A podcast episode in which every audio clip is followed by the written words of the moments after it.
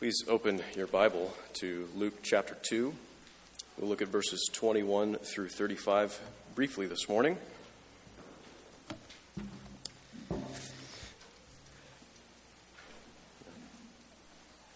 Just so you know, uh, this Christmas morning we'll be speaking about death. Uh, maybe the unexpected. Um, I don't know about you. My, my three-year-old Justice asks us uh, every couple days, "Are we going to die? I don't, I don't want to die." Um, well, somebody bring him in here so he can listen to this. um, let's pray, and then we'll read uh, from Luke.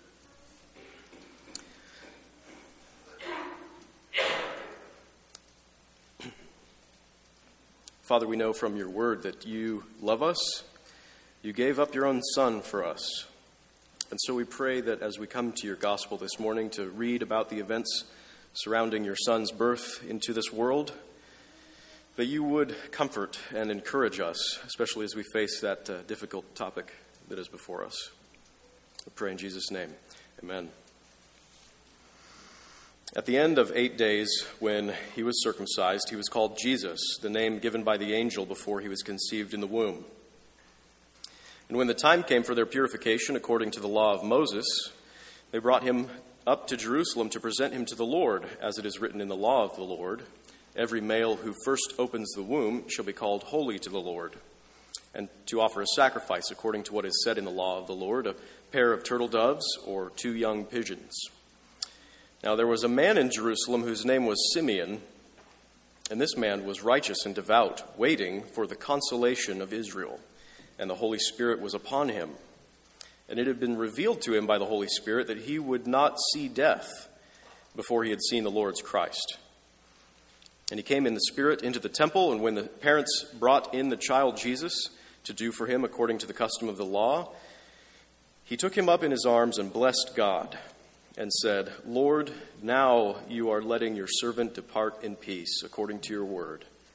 For my eyes have seen your salvation that you have prepared in the presence of all peoples, a light for revelation to the Gentiles and for glory to your people Israel."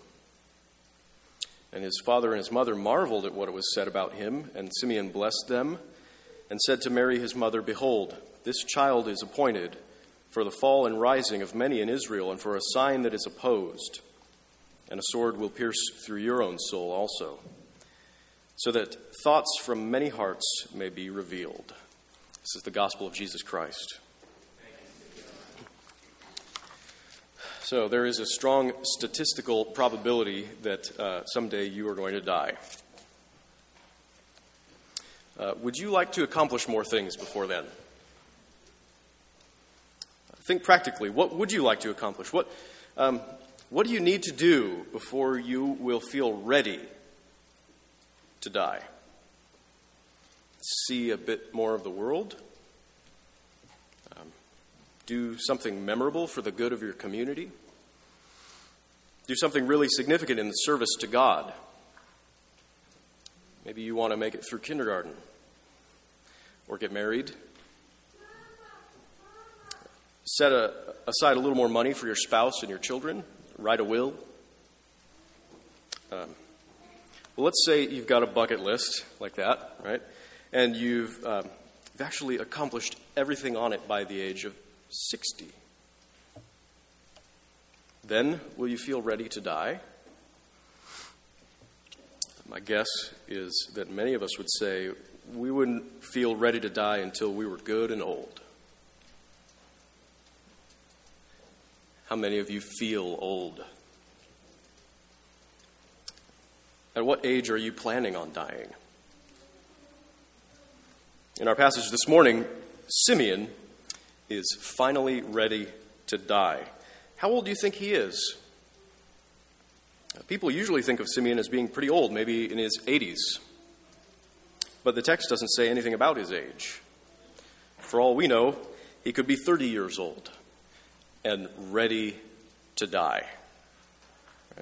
We assume that he's ready to die at the end of a long, good, uh, good long life because that's what we think it takes for us to be prepared for death. But honestly, there's a sense in which no one is ever prepared to die. Uh, no one should ever want to die. Death is not a natural part of this life. It's the enemy of life. It's a curse that hangs over all the world, and I would guess that most of the time it probably hurts. A lot. And there's a lot about death that causes us fear. Fear of pain. Fear of the unknown. Fear for those who survive us. Fear that we'll lose everything when we expel that last breath. Fear that everything we've done in life will be for nothing. But there's also a sense in which, uh, even though no one should ever want to die, there's a sense in which anyone can be prepared to meet death at any time with courage and hope and peace. And that's what happened to Simeon when he met Jesus.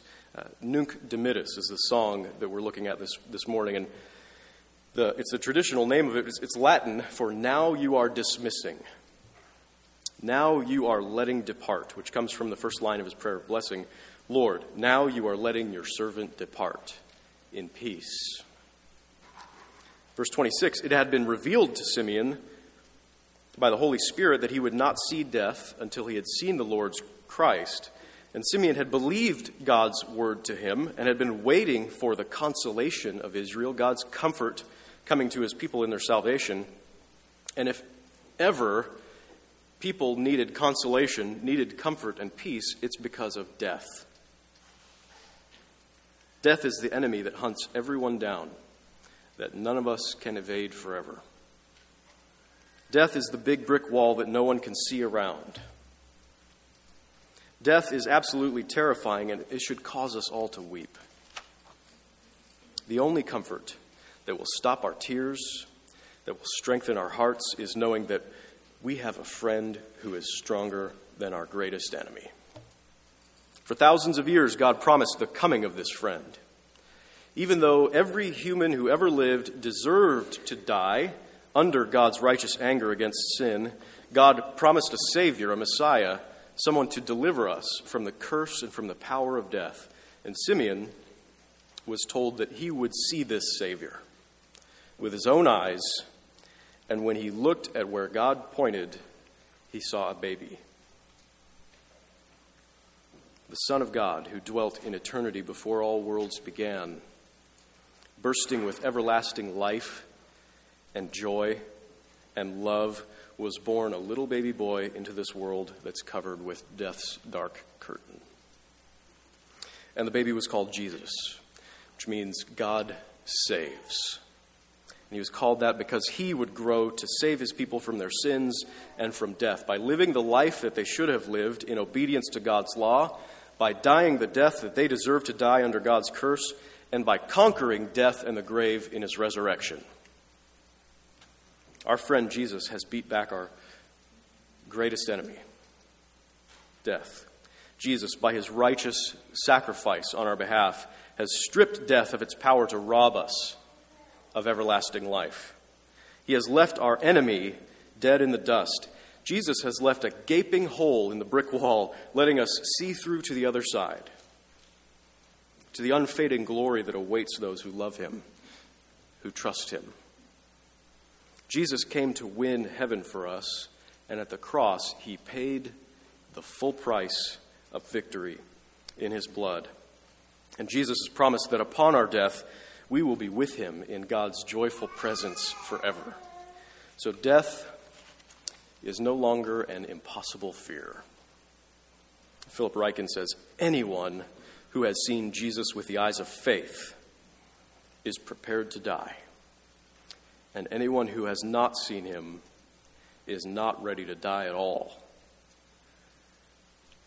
Nothing more than what you've heard in the gospel is truly going to help you prepare to die.